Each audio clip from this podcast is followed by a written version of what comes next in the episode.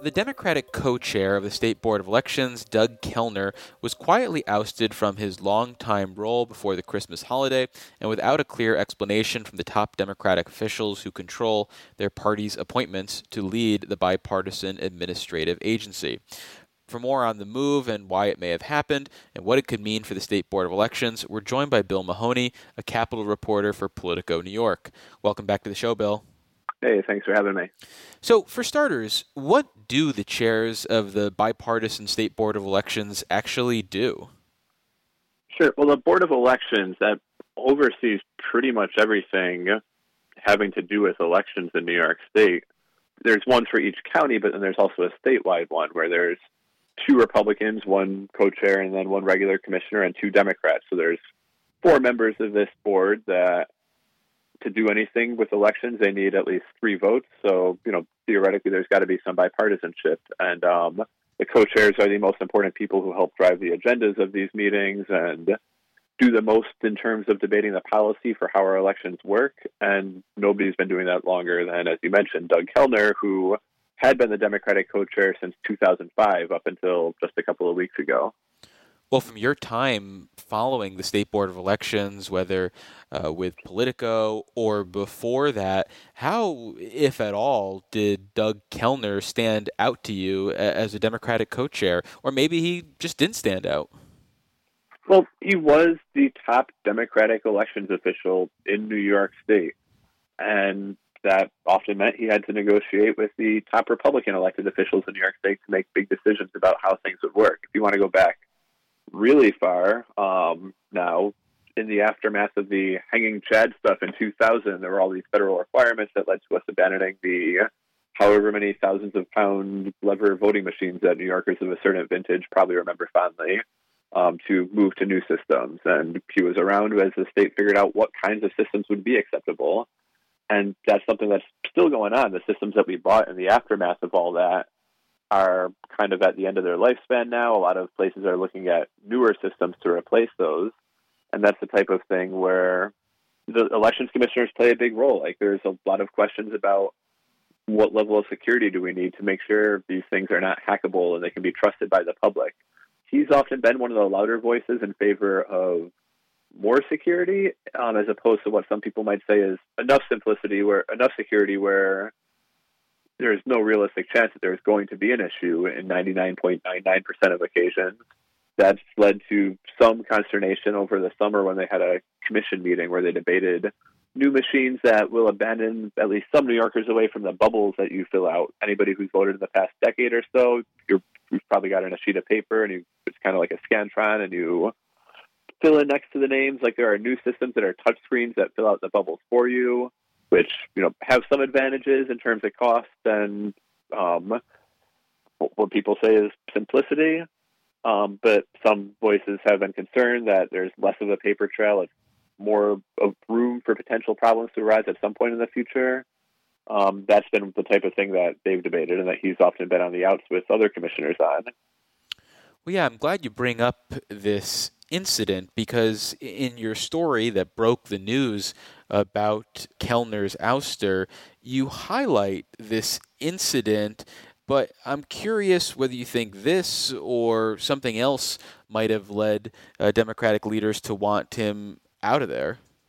Democratic leaders really haven't said why they pulled the trigger on this move. Um, after nearly two decades, they said it was time for a change, time to bring in some fresh blood, um, so they're replacing him with somebody who was, you know, has been in government in various roles since the 1970s, which is, you know, you can debate whether that's fresh blood, but it's certainly going to be a new voice at the Board of Elections and change in the direction. But that is something that some of the people who are familiar with this and the way this played out that they've pointed to as a possible cause for the falling out.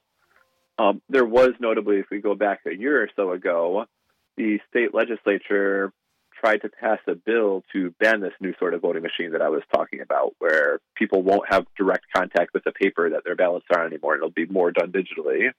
That passed the Senate, but the Assembly killed that bill even after some very vocal efforts to try to get that passed and ban these voting machines.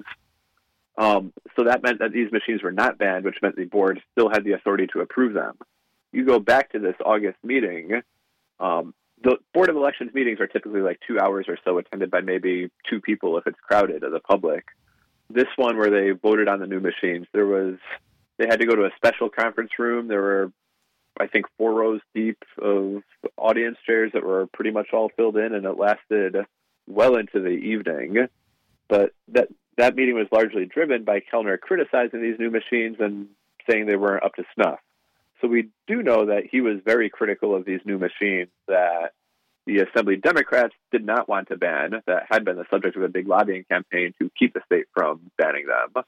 That uh, eventually, just a couple of weeks before his ouster, if you go back shortly after Thanksgiving, there was a lawsuit filed by Common Cause that challenged the legality of these machines. Um, some of their concerns echo the concerns that were expressed by Kellner back over the summer. So there is this hypothesis that's out there that some people were pretty upset with him when this whole thing went down over the summer, but now that it's leading to a lawsuit that's challenging the position held by people like the Assembly, that led to some folks saying enough is enough. Well, the new Democratic co-chair Henry Berger was most recently, I, I believe, a special counsel for former mayor of New York City, Bill de Blasio. And like you said, he's got roots in government that go back for four plus decades. What else, if anything, should we know uh, about who the Democratic legislative leaders have tapped? He's the type of person who not a lot of people are critical of his intelligence, or I haven't heard anybody say that he's incapable of running a state agency this important. He's been involved in many high profile election cases over the years, you know, significant enough of an elections official to rise to the top of uh, Bill de Blasio's team, which in New York is about as high as you can go. Um, but we'll have to see, I guess, in the coming meetings, uh, what approach he takes. If he's maybe more amicable towards some of his colleagues and some staffers than Kellner was, if he's willing to play ball with some other Democratic officials more. Because if you go back to Kellner's tenure, that's not the only time he's had a falling out with other officials. Um, one big thing worth noting so, campaign finance, we've got this system that was created, but if we go way back to the Moreland Commission, which was this whole commission created under Andrew Cuomo to investigate public corruption, it was eventually shut down back in 2014 part of the deal for shutting down this commission that created such a big headache for Andrew Cuomo was to create a new enforcement counsel at the State Board of Elections to handle campaign finance enforcement, to provide a tougher cudgel for candidates who might violate the law.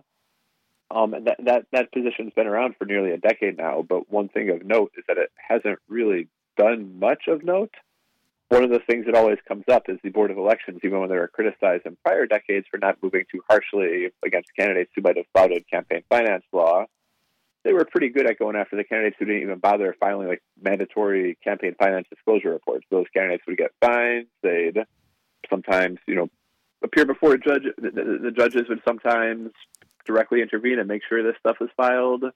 But that's completely stopped. Oftentimes, during some of these recent meetings we've seen, and going back years actually, Kellner has just shouted at some of these enforcement councils for not doing even the minimum of work that has happened before, which is another cause for consternation, presumably, between some other Democrats in the state and somebody like him.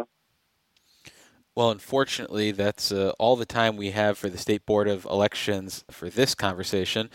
But uh, we've been speaking with Bill Mahoney. He's a Capitol reporter for Politico New York, and I'm sure we'll have him back on the show in the near future to talk about the state's public campaign finance system. Bill, thank you so much for making the time. I really appreciate it. Thank you for having me.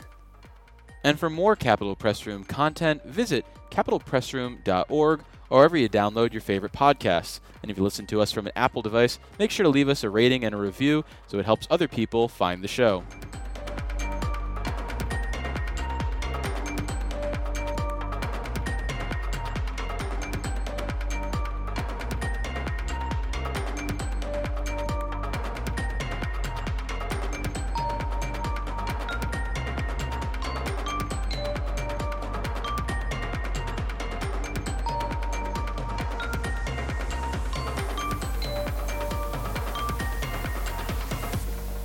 Capitol Press Room, a production of WCNY Connected, Syracuse.